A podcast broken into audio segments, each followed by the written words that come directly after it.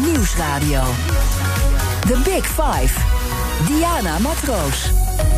Welkom bij BNR's Big Five van de corona-aanpak. Ja, weer corona. Want hoewel velen van ons snakken naar andere onderwerpen, ik ook, moeten we juist nu de balans opmaken. Wat ging goed? Wat moeten we nooit meer doen?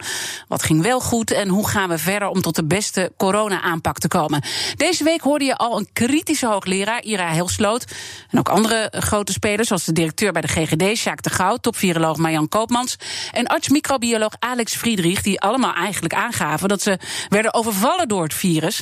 En dat OMT in de huidige vorm misschien niet meer van deze tijd is. Al die afleveringen zijn terug te luisteren in de BNR-app.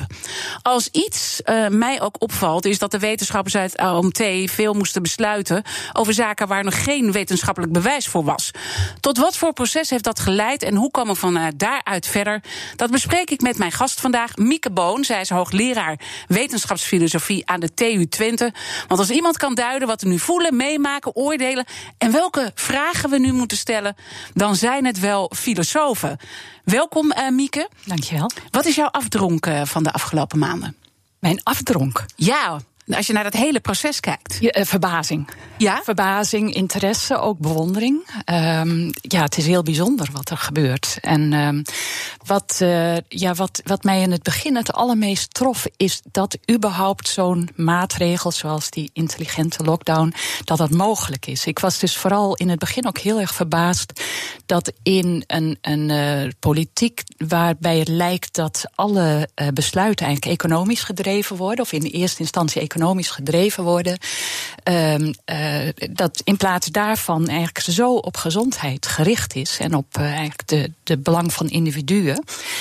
En dat dat uh, ook ja, breed gedragen werd. Ik vind dat heel bijzonder. Ja, eigenlijk is dat dat ene perspectief hè, ja, wat er meteen ja. kwam. En dat waren de IC's. Ja. Hè? ja. Daarvoor, hè, dat was het doel, om die IC's, om die capaciteit uh, goed te controleren. En die economie werd inderdaad uh, totaal losgelaten. Ik had eerder, uh, en je hebt ook alles geluisterd, hoogleraar Ira Helsloot. En die zei: Het was alsof we in een honeymoon crisis zaten. We vonden onszelf als volk geweldig dat we het allemaal op die manier uh, deden. En zagen die andere blik ook niet meer. Nee, dat klopt. En dat is ook wel wat, wat ik me wel direct heb afgevraagd. En wat eigenlijk vooral ook via de kranten heel snel duidelijk was: van wat voor hoe ontzettend veel andere effecten er waren die van die, uh, van die lockdown. Hè. Dat, dat kwam langzamerhand binnen. En dat gebeurde, maar die lockdown die ging eigenlijk door. Ja. En, uh, nou, maar wat natuurlijk ook wel heel bijzonder is, is dat onze overheid wel heel snel allerlei uh, reparatiemaatregelen heeft genomen. Dus ja, ik heb wel heel erg bewondering voor het proces. Maar ik denk ook dat, net als de andere gasten die hier geweest zijn, en ook jijzelf trouwens, zich wel heel erg verbaasd hebben over dat er eigenlijk geen draaiboeken of scenario's klaar lagen van als dit gebeurt. Er is al heel veel gewaarschuwd vanuit verschillende uh, kanten. Ook, ook niet alleen een gewoon virus, maar ook uh, uh, terrorisme met virussen. Dat, dat kan ook ja. gebeuren. Nou, als dat gebeurt en iedereen weet hoe gevaarlijk dat kan zijn, ja, dan zou je toch verwachten dat, een, dat landen, dat Europa of Nederland of in, in de wereld daar meer voor klaar heeft liggen dan dat nu het geval is. En dat ja. heeft me ook heel erg verbaasd. Ja, dat, dat, dat het dus mogelijk is vanuit één zo'n perspectief eigenlijk de hele boel te bestieren. Ja, en als we dan, uh, want je zegt dat ene perspectief, dat is dus de zorg uh, geweest. Ja.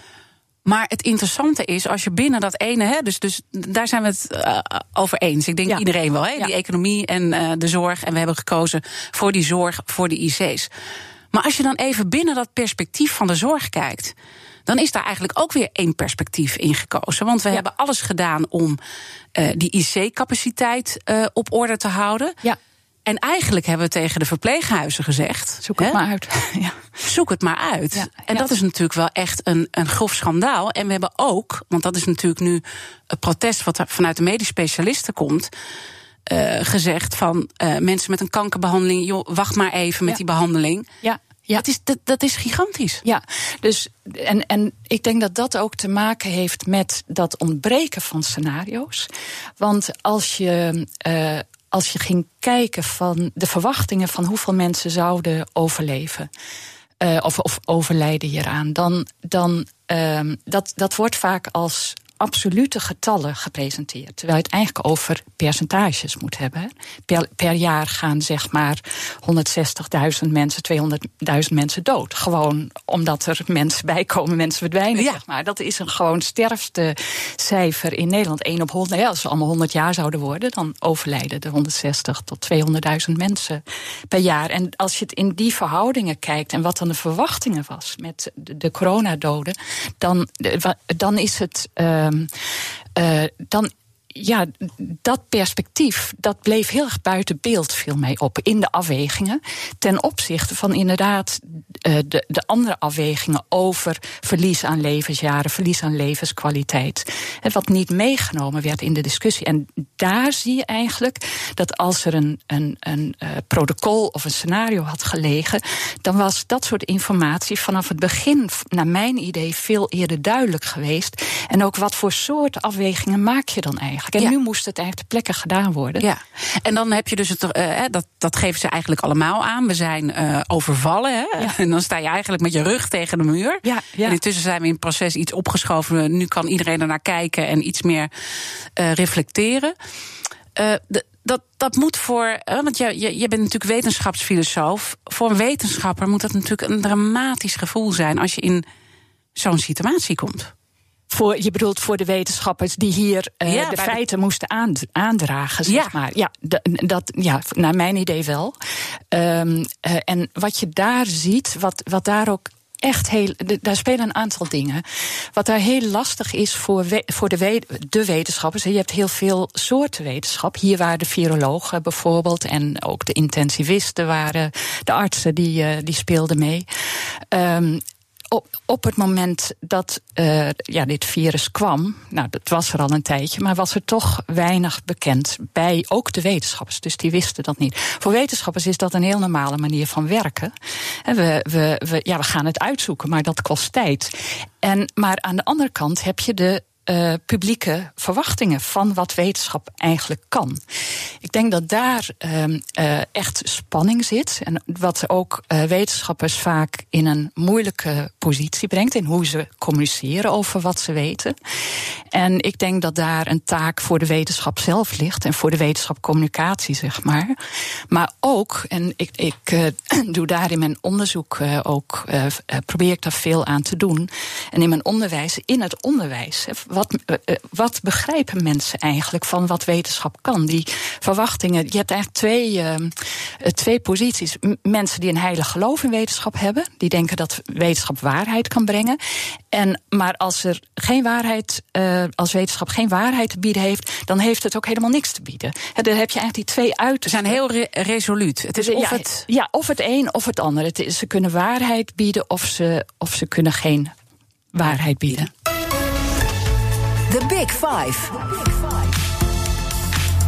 Diana Matroos.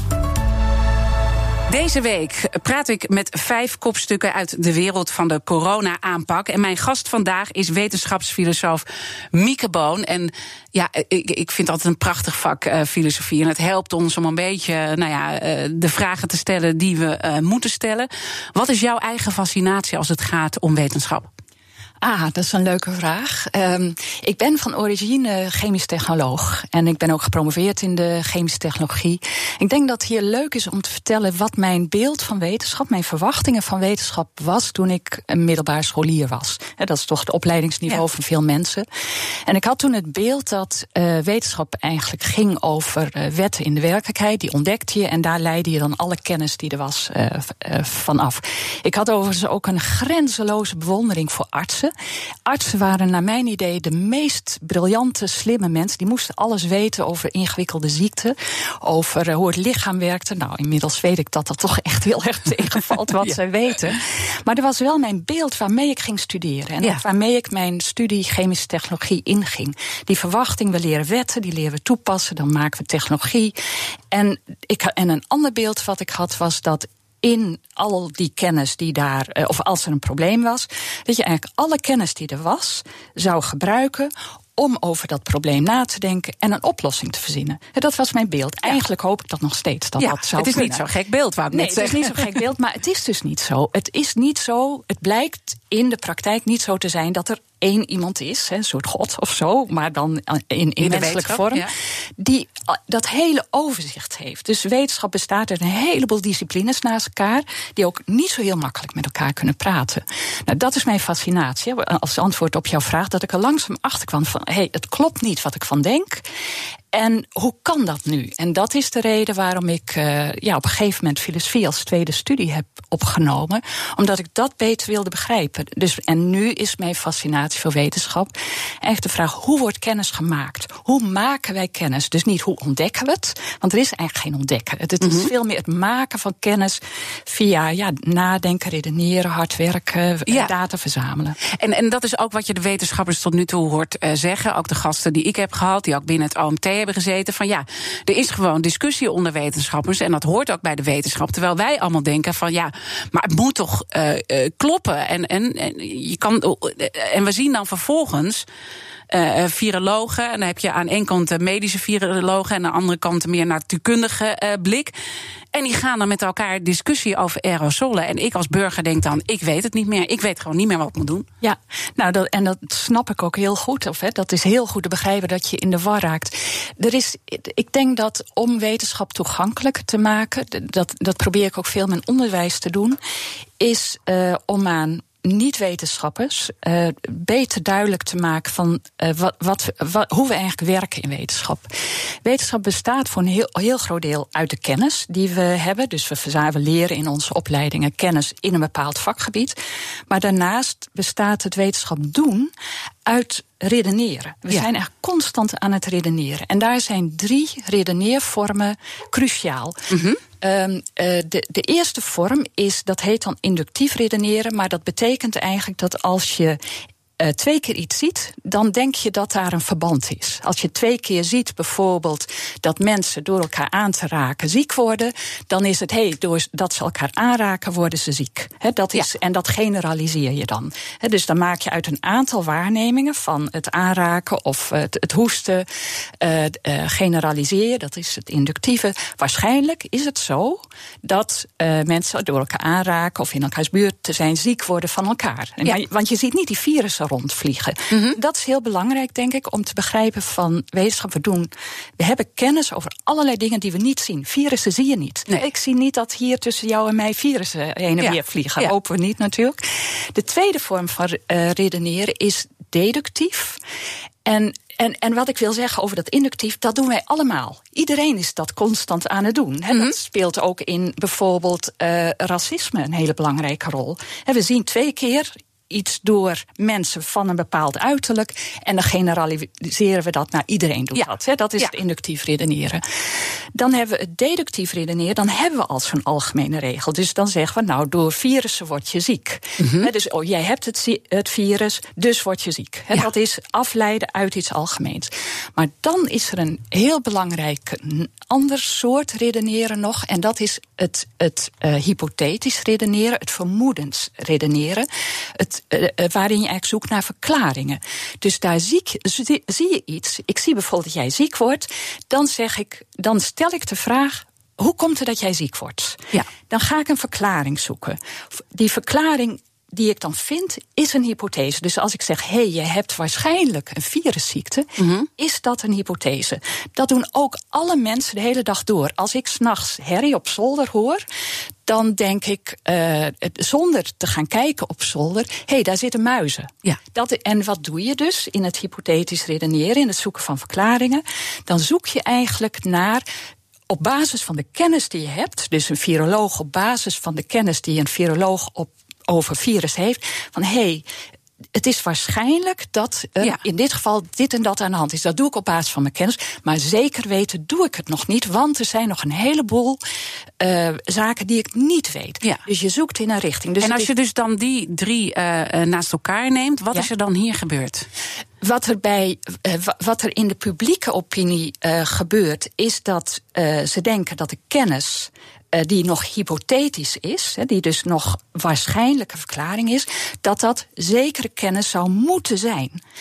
En wat je, een manier om het uit te leggen is dat, je, dat misschien mensen denken van hé, hey, maar we weten toch die algemene kennis, daar zou je toch uh, alles uit moeten afleiden. Alles moeten afleiden. En dat is dus niet zo. Ja. En, dus, dus, we staan eigenlijk totaal niet met elkaar in contact. De wetenschappers staan niet in contact met, met ons als burgers. Nee. Maar die wetenschappers onderling, staan die dan wel goed met elkaar in contact? Ja, en wat je daar ziet, en daar wordt een publiek en ook de uh, politiek heel onrustig van. En, en dan, dan zien ze dat er gediscussieerd wordt. Um, en dan zegt ze, nou, die wetenschappers weten het ook niet. Dat klopt, die weten het ook nog niet. Wat in wetenschap heel belangrijk is, wat eigenlijk het, het, het ambacht van wetenschap is, is dat je in staat bent om de goede vragen te stellen. Want dan kun je gaan zoeken naar data, dan kun je gaan zoeken naar antwoorden, dan kun je onderzoek opzetten. Nou, als ik in, in een vak zit als viroloog, nou even de aerosolen-discussie, daar begon je mee. Ja, dus daar weet je ook veel van, hè, van die air, of tenminste, nou, ik kan vanuit jouw achtergrond. Ik kan als chemisch technoloog daar wel het een en ander over, goed, uh... over, over, bedenken. Ja. hoe, wat daar aan de hand zou kunnen zijn. Wat zie je in de discussie?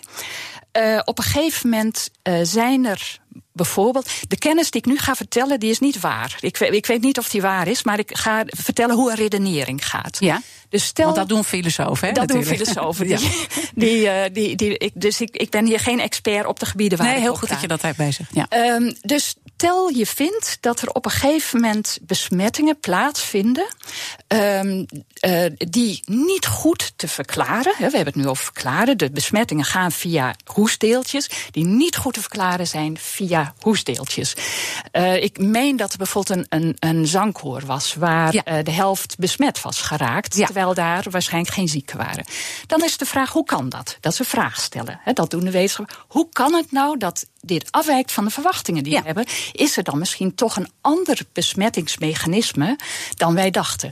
Nou, dan ga je zoeken, wat zou dat nou redelijkerwijze kunnen zijn? Virussen zitten in vocht. Die kunnen alleen maar in vochtige omgevingen, uh, uh, dus ze vliegen niet vrij rond, voor zover ik weet. Waar kan dat vocht vandaan komen? Nou, als wij ademen, je weet, ik had het vanochtend met mondkapje op mijn gezicht ja. en bril beslaat. Hè, ja. Dat is heel vervelend. Dat is een aerosol. Het ja. is dat vocht okay. op die bril. Ja. Dat is de aerosol. Oh, dat, is, dat, zal iedereen daar nu over nadenken als ja. dat gebeurt. Ja, dus dat, dat vocht op die bril, of als ik hem even schoon wil maken, adem ik erop, of je ademt op een raam. Dat beslaan, ja. dat zijn die vochtdruppeltjes in een aerosol in vochtdruppeltjes kunnen in principe virusdeeltjes zitten. Dus als wij hier de hele dag elkaars lucht inademen, is het redelijkerwijs denkbaar dat met die lucht die we inademen, jij mijn virusdeeltjes die ja. heb hoor, maar dat, dat, dat virus, weten we niet. Dat weten we niet. Mijn virusdeeltjes inademen. Ja, maar dan zijn er weer, weer dus uh, andere wetenschappers die zeggen ja, uh, dat kan wel dat die virusdeeltjes heen en weer gaan, maar dan gaat het erover zit er dan een actief coronavirus in? Ja. ja. En dan zeggen, hè, zeggen die andere wetenschappers en dan en dan weet ik het nog steeds niet. Nee, dus, en zij ook niet. Hè? Nee, zij dus, ook dus niet, wat je ziet, hè, dus ik vertelde daarnet... het allerbelangrijkste van het ambacht van wetenschap... is dat je de goede vragen weet te stellen. Daar wordt vaak gezegd, daar moet je kritisch zijn. Dat kritisch zijn betekent eigenlijk dat je zegt... dit zou een verklaring kunnen zijn. Zeker weten doe ik het niet. Anderen zeggen, nou, ik vind het niet aannemelijk... en ik kom dan uit mijn vakgebied met een feit aan. Bijvoorbeeld, en dit is ook weer geen kennis die ik heb... maar bijvoorbeeld zo'n druppeltje is te klein voor een virus om in te zitten. Ja. De ene expert kan dat weten en, en de ander niet. En, en wat, uh, als we het zo zouden doen zoals jij dat nu zegt, wat zou er dan beter zijn aan uh, hetgeen nu gebeurt? Of um, anders? Nou, Beter is weer een oordeel. Nou, dat, dat, dat, dat, ik vind dat heel, een heel moeilijke vraag. Want wat je ziet in, de, in, in bijvoorbeeld de manier waarop uh, uh, Rutte het doet, mm -hmm. die geeft min of meer zekere boodschappen, waarbij hij wel steeds zegt, dat vind ik ook goed, we gaan uit van de best mogelijke uh, wetenschappelijke inzichten van dit moment. Dat kan nog veranderen, maar van, op dit moment baseren we ons daarop. Hij doet dat omdat uh, uh, hij weet mm -hmm. uit, uit uh, wetenschapscommunicatie dat als je een dubbele boodschap geeft, mensen in het algemeen, over het algemeen in de war raken. Aan de andere kant willen mensen transparantie. Ze willen weten wat er zich achter de schermen afspeelt. Achter de schermen spelen zich dit soort discussies af. Die worden in de kranten gevoerd, die ja. worden in tijdschriften gevoerd. Dat is de samenleving waarin we leven. Hè. Alles moet transparant Alles dus moet de wetenschap moet ook uh, transparant worden. Is ook zo. En, ja. en, en, dan, en dan zou je ook makkelijk in een, in een ja, in toch een soort dictatuur komen als je al die informatie achterhoudt. Dus mijn idee over wat zou er moet, moeten gebeuren, is toch ik zoek het dan in opleidingen en opleidingen waar mensen dit aankunnen. dus de wetenschappelijke deel van onze opleidingen zou eigenlijk zo moeten zijn dat mensen begrijpen van nou, dit is geen bedrog, maar het, dit is de stand van wetenschap. Daar zijn deze vragen, daar zijn verschillende mogelijke antwoorden. Dus dit is een mogelijk antwoord, dat is een mogelijk antwoord. Welke van de twee het is, of allebei, dat weten we nog niet. Dat vraagt verder uh, onderzoek. Maar is wetenschap dan niet ook maar gewoon een mening? Nee, en dat is, dat, is het, dat is natuurlijk een hele mooie vraag. En dat is die andere uiterste die ik noemde. Mensen hebben een heilig geloof. Of mensen zeggen, nou, het is maar een mening, net zoals mijn mening. Nou, een mooi voorbeeld is, um, ik zei daarnet dat hypothetisch redeneren, dat verklaringen zoeken. Waarom zijn verklaringen eigenlijk zo belangrijk? Omdat als je een verklaring ergens voor hebt, dan kun je ook een interventie, een, een, een behandeling, een, een, uh, kun je dan bedenken. Dus bijvoorbeeld als de verklaring is dat het aerosolen zouden kunnen zijn ook, dan moet je over je beluchtingssystemen gaan denken. He, dat vraagt dat wij over onze bevochtigers gaan denken. Dus we moeten het weten om iets te kunnen doen. Daarvoor hebben we die verklaringen nodig. Nou, daar daar heb je goed gegronde verklaringen voor nodig. Maar er zijn ook mensen. Ik, we hebben een bijzondere president in de Verenigde Staten. Die zegt: Oh, chloor kan virus doden. Oh, wacht even, dat is een mogelijke interventie. Dus we gaan chloor drinken. dus dus het, je, het is wel belangrijk dat daar. Achter de, zowel de kennis als de interventies zoveel mogelijk kennis zit. Ja, en, dus... en, en, als we dan, uh, en, en dan, dan weten we natuurlijk wel het antwoord uh, bij die bijzondere president in Amerika. Maar als we dan even hier kijken. We hebben dan een maatregel genomen en dat werd dan genoemd, hè, woorden van Rutte, intelligente lockdown. Ja. Hoe intelligent kan je zijn als je een maatregel neemt op basis van nul wetenschappelijk bewijs. Nou, het, nou, het was niet. Het is niet nul wetenschappelijk nee, bewijs. Nee, dus, nou, dus chargeer ik het een beetje. Maar kijk, op dat moment. De wetenschappers wisten heel veel niet. Nee, nee. En moesten adviezen geven. En daar komen dus verstrekkende maatregelen uit. Die we ook nog eens intelligent noemen. Ja. Nou, op het moment dat, deze, dat die, intelligente, die intelligente lockdown, dat intelligent, dat ging over uh, ten opzichte van een volledige lockdown. Dus bepaalde processen moesten kunnen doorlopen. Welke zijn de belangrijke processen die door moeten lopen? Dat was mm -hmm. het intelligente daarvan. Um, op dat moment wisten we heel veel dingen niet, maar ook heel veel wel. Dus het, het virus was er een tijdje, de ziekteverschijnselen waren. En wat eigenlijk de uh, gegevens zijn waarvan toen is uitgegaan, is die sterftecijfers. Dus hoeveel mensen worden besmet, dat zijn statistieken. En hoeveel mensen overlijden daaraan. En wat dan. Uh, maar dat waren ook allemaal aannames. Hoeveel mensen overlijden daaraan? Want die nou, percentages uh, ja, zijn nu wel heel anders. En ik heb daar ook een paar keer over gesproken in relatie tot de griepdoden. Maar laten we dat anders eventjes straks doen. Want we moeten nu ook eventjes naar het nieuws. We zijn zo weer terug. Nieuwsradio. The Big Five. Diana Matroos. Welkom terug bij het tweede halfuur van BNR's Big Five. Deze week spreek ik met vijf kopstukken uit de wereld van de corona-aanpak. Zo heb ik eerder met de directeur van de GGD gesproken, met Marion Koopmans, de topviroloog natuurlijk uh, van ons land, en andere leden van het OMT. Een kritische hoogleraar Ira Helsloot. Het is allemaal terug te luisteren in onze BNR-app. En vandaag uh, ja, proberen we deze week een beetje te besluiten om een beetje ja, gevoel te krijgen van wat is er nou allemaal gebeurd en welke vragen moeten we ook nu stellen richting uh, de toekomst. Mijn gast vandaag is Mieke Boon, hoogleraar wetenschapsfilosofie aan de TU Twente. Want als iets is wat uh, filosofen doen, is vragen stellen en uh, nou ja, ook uh, kijken hoe je moet duiden wat er allemaal gebeurt. Nou, zei ik net al eventjes, er is een groep mensen die twijfels heeft aan de wetenschap. Hè. Dat zag je nu ook heel goed aan corona. Dat komt ook omdat wetenschappers met elkaar discussiëren. En wij daar dus ook als burgers heel erg ja, over in verwarring raken.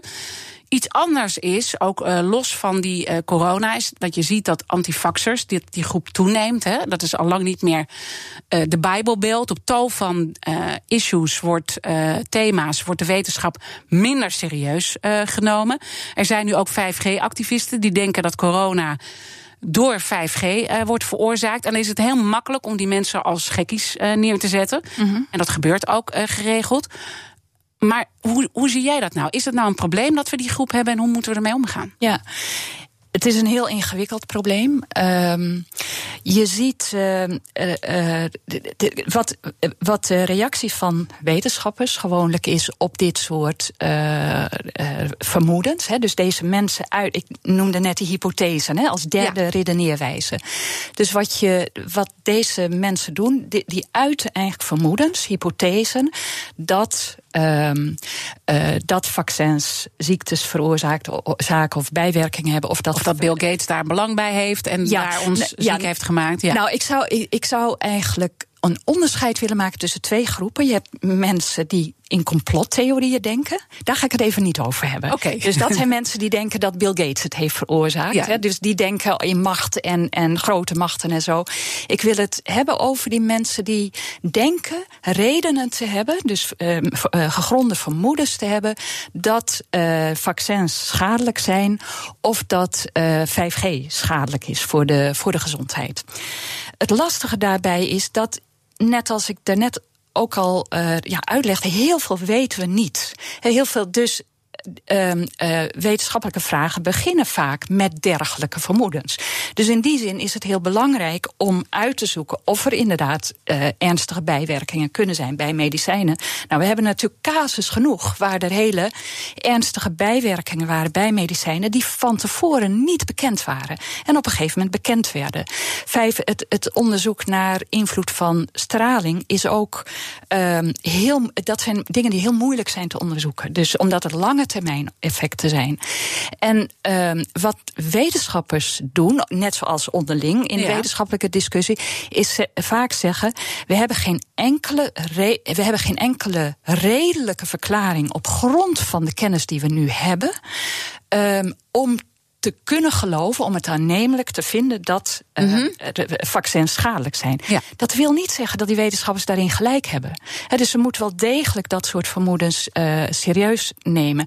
En, wat daar en wie moet dat dan serieus nemen? De wetenschappers. De, de, maar, maar aan de andere kant, als antifaxers. Dus je zou de antifaxers en ook de 5G-activisten ook kunnen bestempelen als mensen die oproepen van zoek het uit. Ja. En niet van wij weten het zeker, maar zoek het uit, want het zou kunnen dat. En wat is dan die reflex bij een wetenschapper uh, dat er meteen zoiets is? Hè? Want we kennen allemaal zaken uit het verleden, waar ja. mensen ook als gekkies werden neergezet. Bijvoorbeeld ja. mensen die zich zorgen maakten over landbouwgif. Ja. Nou, we weten nu allemaal intussen hoe het zit, dus zo gek waren ze niet. Uh, er, er, zijn ook mensen die als gek zijn versleten dat ze zich zorgen maakten over de Teflonlagen. Ja. ja. Uh, nou ja, later hebben we dus zijn hele mooie films ook, over gemaakt met een advocaat die daarvoor is gaan strijden en uiteindelijk allerlei rechtszaken heeft gewonnen. Maar al die tijd als gek is versleten. Uh, wat, wat zegt dat over wetenschappers dat ze dan toch. En dan, nu scheren we ze even over één kam, hè? Ja. Dat is ook niet helemaal terecht. Ja. Maar dan dat zou wegduwen. Ja, de wetenschappers doen vaak zelf ook mee in de, deze discussie. Hè? Dus het zijn niet uh, de wetenschappers tegen, tegenover ja. de bevolking. Ik denk dat zo af en toe wetenschappers zelf niet, echt niet kritisch genoeg zijn in wat zijn nou mogelijke, dus die zitten in hun eigen discipline. Die kennen een aantal variabelen en effecten. En als het niet in dat plaatje zit, zeggen, nou, dit kan dus gewoon niet waar zijn. Um, uh, en tunnelvisie eigenlijk. Eigenlijk wel. En ja, precies. Dan heb je eigenlijk een tunnelvisie. Terwijl wat er in de loop van de, nou ja, de geschiedenis, ook van wetenschap, uh, gebeurd is, is dat er bijvoorbeeld over het menselijk lichaam ontdekt is dat dat veel ingewikkelder is dan een gewone chemische machine, ja. bijvoorbeeld. Ja. En dus wij, we zien steeds meer uh, factoren die een rol spelen in ons functioneren als lichaam. Een, een, een, voor, een voorbeeld is uh, de pil, hè, waar vrouwen ziek van werden of, of, of naar, naar effect. Nou, we hebben heel lange tijd geloofd van het lichaam en de geest zijn gescheiden entiteiten. Dus een medicijn kan ook geen invloed hebben op hoe je ja. je voelt, bijvoorbeeld. Ja. Dat is dan een paradigma, noemen we dat. Een geloof, een overtuiging, wat de wetenschappers op dat moment hebben: van je hebt gewoon een chemie en je hebt de geest. Dus het kan niet zo zijn dat dat lichaam invloed heeft op. Ja. Dus dat vrouwen zeggen uh, dat ze daar depressief van worden, dat zijn eigenlijk de gekkies. Ja. En, terwijl dat nu wel steeds meer wordt, wordt toegegeven. Dus met name in de gezondheidszorg, in de gezondheid van het lichaam, zijn er zo ontzettend veel effecten. Die lichaam en die geest zijn zoveel minder gescheiden dan altijd gedacht wordt. Dat zijn eigenlijk hele diepe overtuigingen, uh, ja, geloof, paradigma's noemen we dat. En dat vraagt dan ook een verschuiving in het paradigma om andere verklaringen uh, toe te laten. Ja, ik denk dat uh, een, een, mooi moment is om ook de kettingvraag van mijn gast gisteren. Je hebt de uitzending ook teruggehoord. Uh, dat er is natuurlijk Marion Koopmans geweest, topviroloog. En ze had deze vraag voor je. Nou, ik zou erg geïnteresseerd zijn om van haar te horen hoe zij nu die ogenschijnlijke tegenstelling tussen economische adviseurs en medische adviseurs, sociaal-wetenschappelijke adviseurs, hoe zij dat zou vormgeven voor een volgend OMT. Ja, um, een, een heel mooie vraag, ook een heel lastige vraag. Um, de, de, adviezen van al deze verschillende groepen, die uh, zijn niet. Um, die komen uit verschillende hoeken. En dat zijn ook geen wetenschappelijke adviezen, om te beginnen. Dus als ik even terug ga naar het begin, waar de adviezen kwamen nou, van, de, van de ziekenhuizen, van de intensivisten dan. Uh, wat heel lastig is in deze discussie, is dat we proberen te doen alsof er geen ethische kwesties zijn in dit soort uh, vragen. Dat er eigenlijk geen lastige afwegingen gemaakt uh, moeten worden. Dus als je uh, de, de reflex waarin onze overheid geschoten is, wat op zich, ik zei, ook een mooie is, maar was het feit dat er bij de huidige ontwikkeling van de aantal ernstig zieken een tekort aan IC-bedden zou zijn. Als je dan, en vervolgens is besloten, er moeten, eh, eh, dat moet voorkomen worden, dus moet de verspreiding van de ziekte voorkomen worden. En daar zijn alle maatregelen op gericht geweest. Daar, wat daar ontbreekt, is dat de ethische discussie niet gevoerd is van welke andere belangen worden daar allemaal geschaad. We zijn nu helemaal gefocust op het voorkomen van al die doden en al die, die moeilijke afwegingen die ook de ziekenhuizen dan zouden moeten uh, nemen. Maar de economische gevolgen deden niet mee in dat plaatje. De sociale uh, gevolgen van mensen mm die alleen doodgingen in verpleeghuizen, dat ging allemaal niet mee. Als je dat allemaal mee gaat nemen in, in het nemen van maatregelen, dan krijg je ongelooflijk lastige uh, ethische discussies over hoe wegen we de verschillende belangen dan eigenlijk. Ja, en, en dus dat, is, dat is eigenlijk dus ook, hè, want kijk, uh, zij beschreven ook gisteren, Marjan Koopmans, is natuurlijk een enorme tijdsdruk. Ja. Nou, we weten allemaal, iedereen is overvallen door het virus. En daar kan je van alles van vinden. En dat mag nooit meer gebeuren. Of misschien is dat ook niet te voorkomen altijd. Dat je, dat je al, al, altijd alles maar weet. Maar dan zit je dus met een enorme tijdsdruk. En het is nu al heel erg moeilijk om tot overeenstemming te komen. Precies. En als je dus al die andere uh, zaken er ook bij had genomen, dan was het oncontroleerbaar geweest? Ja, dat was op dat moment, zoals we er toen voor stonden, denk ik dat dit het best mogelijke gegeven de omstandigheid is. Maar als antwoord op haar vragen, wat voor de volgende. Ja. Wat mij verbaast, is dat er geen, uh, dat er, dat daar geen uh, scenario's waren. Dat er geen draaiboeken voor dit soort situaties uh, klaar lagen. En wat ik me daarbij echt voorstel. Ik, ik vind daarbij um, de, de internationaal panel Climate Change een heel ja. mooi voorbeeld. Daar zijn eigenlijk wereldwijd handen in één geslagen om hele grote modellen te maken. En wat die modellen doen, eh, wiskundig modellen zijn dat. Mm -hmm.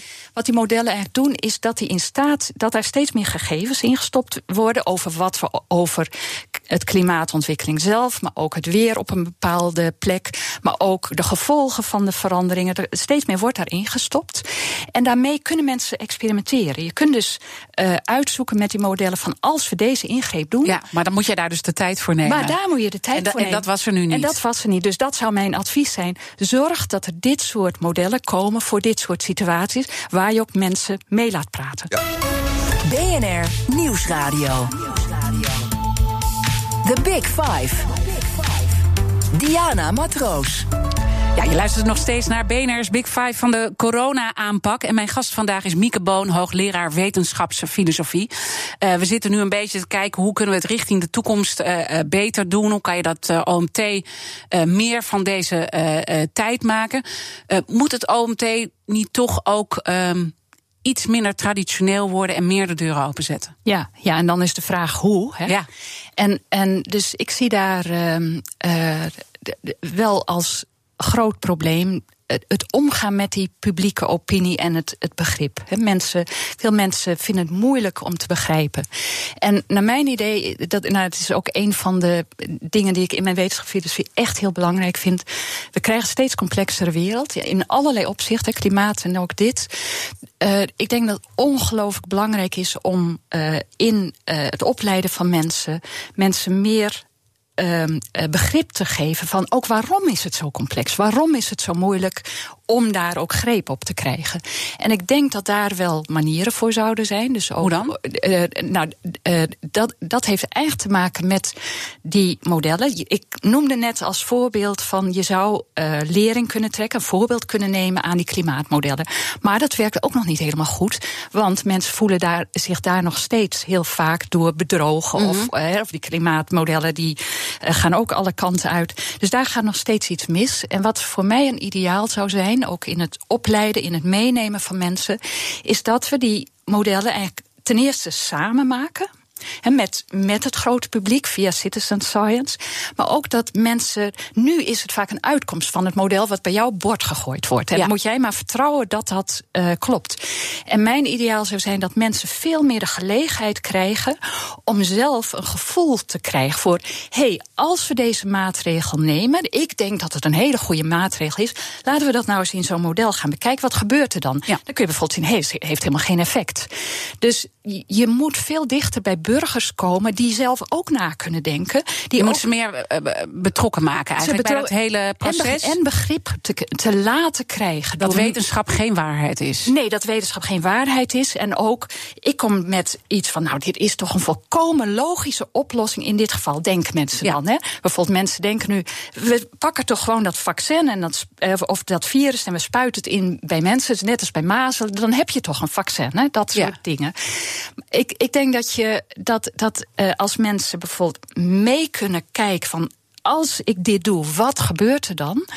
Uh, je mensen veel meer betrekt. Dus dat je hun vragen serieus neemt en ook laat zien waarom dat niet werkt. Maar als we dan ook even misschien naar de wetenschappers onderling uh, kijken, die uh, zitten ook misschien iets te veel vanuit hun eigen gelijk te denken. Moet daar, ja, zit dat, daar ook een doorbraak? Voor, die, voor, een, voor een deel is dat wel zo. Dus ik, ik, een van de, van de uitdagingen voor universitaire opleiding is bijvoorbeeld interdisciplinair werken. Dus samenwerken met andere disciplines in plaats van alleen maar in je eigen koker. Dat is ongelooflijk lastig voor, ja. voor wetenschappers. En ook om daar les in te geven, bijvoorbeeld. Dus ook wetenschappers uh, zelf en opleidingen zelf hebben daar echt een taak om te leren van hé. Hey, hoe communiceert nou de ene uh, discipline met de andere ja. discipline? Wat me ook uh, uh, goed lijkt, een van mijn gasten zei dat van OMT-leden. En ik mis eigenlijk nu in de reflectie ook Jaap van Dissel van het EIVM, die we natuurlijk ook hebben uitgenodigd. Die natuurlijk toch uh, staat voor de volksgezondheid en de verpleeghuizen zijn aan een lot overgelaten. Ja. Had ik heel graag een gesprek over met ja. hem willen hebben. En natuurlijk heel veel journalisten. Uh, een van die OMT-leden zei ook van de OMT-leden moeten ook durven eerlijk te zijn over waar het is fout gegaan. Is dat belangrijk? Want het is natuurlijk ook gevaarlijk als je gaat zeggen. Ja. Uh, ik bedoel. Nou, ik, ik vind de uitspraak het is fout gegaan al, al lastig. Omdat, nou ja, het, het, ik denk het enige waarvan je kunt zeggen dat het fout gegaan is, is dat er niet veel eerder geanticipeerd is op deze mogelijkheid. En waardoor je paniekvoetbal krijgt. Ja. Ik denk dat het daar, maar op het moment dat we in die situatie zaten denk ik dat het best mogelijke gebeurd is wat op dat nou moment. Nou ja, je zou ook kunnen zeggen van uh, misschien. Uh want dat heb ik eerder deze week ook besproken. Hoe kijk je nou naar aantallen? Je hebt daar ook iets over genoemd. Soms ja. werden ook appels met peren uh, vergeleken. Werden ja. allerlei conclusies getrokken. En het leek alsof het, uh, het einde van de wereld uh, nabij was. Ja. En ja. natuurlijk kan je er zo naar kijken. Maar het aantal doden, gelukkig, is dat niet uitgekomen met die, met die 1%. Maar we zitten nog ver onder het aantal griepdoden van 2017. Waar we toen heel luchtig over deden.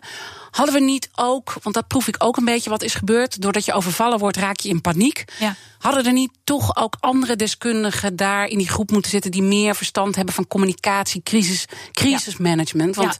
Dan, dan ga je er toch iets anders mee om, denk ik. Ja, Ik, ik, ik, ik denk dat dat heel uh, goed was. Ik, denk, ik vermoed, maar dat weet ik niet, dat het bewust is gedaan om inderdaad zoveel, zo weinig mogelijk verwarring te veroorzaken, zo weinig mogelijk discussie op dat moment. de vraag is of dat handig is geweest. Ja, dat, dat is de vraag. Maar nou, dan zullen de, de, de uh, de, de, verdedigers van dit beleid zeggen: ja, dan hadden we dus geen lockdown, dan was het veel verder verspreid. En we weten niet wat er dan was gebeurd. Maar ik denk dat dus niemand vanuit, uh, moeite had dat er een uh, lockdown is geweest, even. Of ja, er zullen altijd mensen zijn die er moeite mee hebben gehad.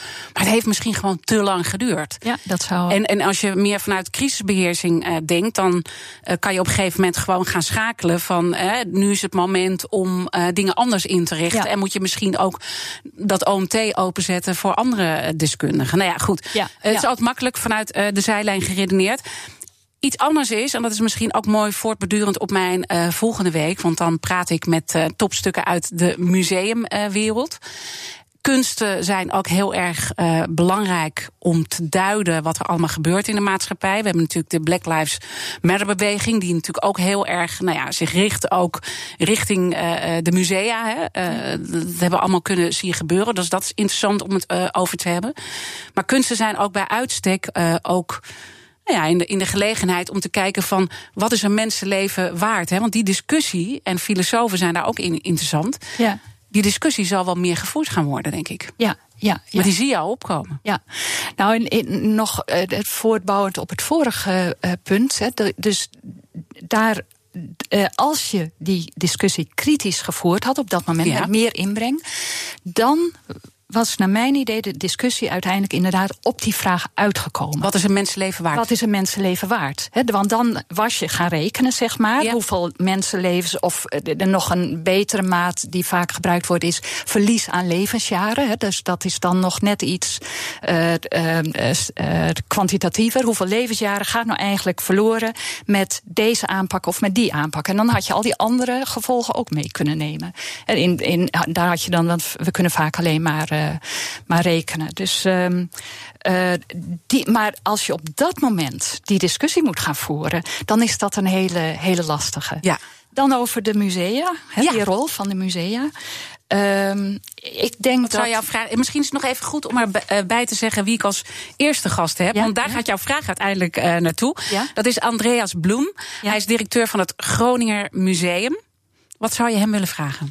Nou, ik heb uh, over hem gelezen dat hij, uh, dat hij uh, ook probeert het museum te verbinden met de wetenschap, zeg maar. Dus dat, is heel, dat vind ik heel interessant. En ik denk ook dat, ehm, dat de kunst een heel belangrijke rol zou kunnen spelen, ook in het toegankelijker maken van wetenschap. Uh, dus ik ben heel benieuwd hoe hij denkt dat vorm te geven. Ik zie zelf de laatste jaren, ik, ik beoordeel ook veel uh, onderzoeksvoorstellen, uh, waarbij ook steeds vaker kunstenaars worden uitgenodigd um, uh, om mee te doen in een wetenschappelijk onderzoek. Wat te maken heeft met ook hoe presenteer je het naar buiten of hoe geef je daar een nieuwe blik op. En een kritische vraag, dat is dan misschien een, een, een subvraag, waar ik me vaak over verbaast, is dat ik als wetenschapper voor alles wat ik doe in mijn denkwerk echt best goed betaald word. Waarom eigenlijk uh, kunstenaars niet een veel belangrijke rol krijgen? Omdat dat van zo'n enorm maatschappelijk uh, belang is. Hè, om hen ook posities te geven waarbij zij hun rol goed kunnen spelen. Daar zou ik een enorm voorstander van zijn. Okay. En daar zou ik zijn visie ook wel eens op willen horen, want daar weet hij vast veel meer van goed. Uh, dat ga ik hem vragen. Ik heb eigenlijk nog één vraag uh, te stellen, want ik vind in reflectie dat ook media ook zichzelf in de spiegel uh, moeten kijken, want ja, misschien had ik daar iets langer de tijd voor moeten nemen. Kunnen we ook nog wel eens een keer een week aan besteden. Want uh, filosofen stellen altijd vragen en uh, nou ja, journalisten stellen uh, vragen en die brengen zaken in beeld. Is daar iets wat je is opgevallen? Heb, hebben, heeft de media, hebben de media de goede vragen gesteld? Um, ik vind jullie programma, en dat is niet om te vleien, vind ik heel mooi hoe je dat doet. Dus hoe je dit opzet. Ik zou willen dat er veel meer journalistiek zoals jullie dat doen zou zijn. Ik moet ook eerlijk bekennen dat totdat ik voor eh, totdat ik voor dit programma werd uitgenodigd, jullie helemaal niet kende. En ik vind dat heel erg. Dus deze journalistiek vind ik heel mooi. Dat je verschillende mensen aan het woord laat. En dan mogen mensen zelf daar een mening over vormen. Het, maar het, uh, zeg maar, iemand het pistool op de bord zet, als het ware, als journalist. En iemand dan um, soundbites en, en, en harde uitspraken laten doen. Dat vind ik heel fout uh, journalistiek. Dus eigenlijk overal waar uh, journalistiek bezig is te proberen te polariseren. Dus hele harde standpunten tegenover elkaar te zetten. Denk ik niet dat dat tot begrip leidt. En ik denk dat dus media echt een heel belangrijke rol zouden kunnen spelen in het veranderen van dat beeld van wat we van wetenschap kunnen ja, verwachten. Dus niet, dus niet polariseren, want Nee. dat is al zo gevaarlijk nu wat er gebeurt, hoe Ja. we naar wetenschap eh, kijken. Want dan kom je in het ene extreme, Ja. in het andere extreme. Zijn er genoeg scherpe vragen gesteld door journalisten? Want dat is ook wel de kritiek geweest. Het schoolklasje van Rutte bij de persconferentie. En er werd naar de bekende weg gevraagd. Eh, dat was een tijdje geleden de kritiek. Ja, nou, dat is dus ook afhankelijk waar je, waar je kijkt. Eh, ik heb zelf, eh, ja, er er zijn allerlei media waar dat wel gebeurt, maar die zijn de, dat zijn de iets minder populaire vaak. Ja. En, en dus, eh, dus sommige wel. En, en zijn, je, je vraagt kritische vragen. Ik denk dat die vragen vooral gericht zouden moeten zijn. Misschien dat journalisten dat ook in hun hoofd kunnen nemen. Om begrip te creëren. Ja. En dus niet om verwijten te, te kunnen Niet maken. Of wat is er fout? Maar het echt willen weten. willen weten, willen begrijpen. Wat is er mooi. aan de hand? Neem ik mee. Eh dankjewel, eh Mieke Boon, eh, verbonden aan de. eh, nou, ben ik. Het is de Universiteit Twente. Universiteit Twente. Ik heb het een paar keer gezegd, maar ik denk dat ik even toe ben aan weekend. Alle afleveringen van BNR's Big Five zijn natuurlijk terug te luisteren. Je vindt de podcast in de BNR-app en op bnr.nl. Straks Jurgen Rijman met het programma Ask Me Anything. En volgende week ben ik er heel graag weer. Hoop ik dat jullie weer luisteren naar de Week van de Museumwereld. Dag. Bij BNR ben je altijd als eerste op de hoogte van het laatste nieuws. Luister dagelijks live via internet. Jelle Maasbach, Wesley Weerts. We zijn er voor je met het leukste, opvallendste, maar natuurlijk ook het belangrijkste nieuws. Tijdens de presentatie van die halfjaarcijfers toen die beurskoers in elkaar kukkelde. BNR Beurs. Voor de slimme belegger. Blijf scherp en mis niets.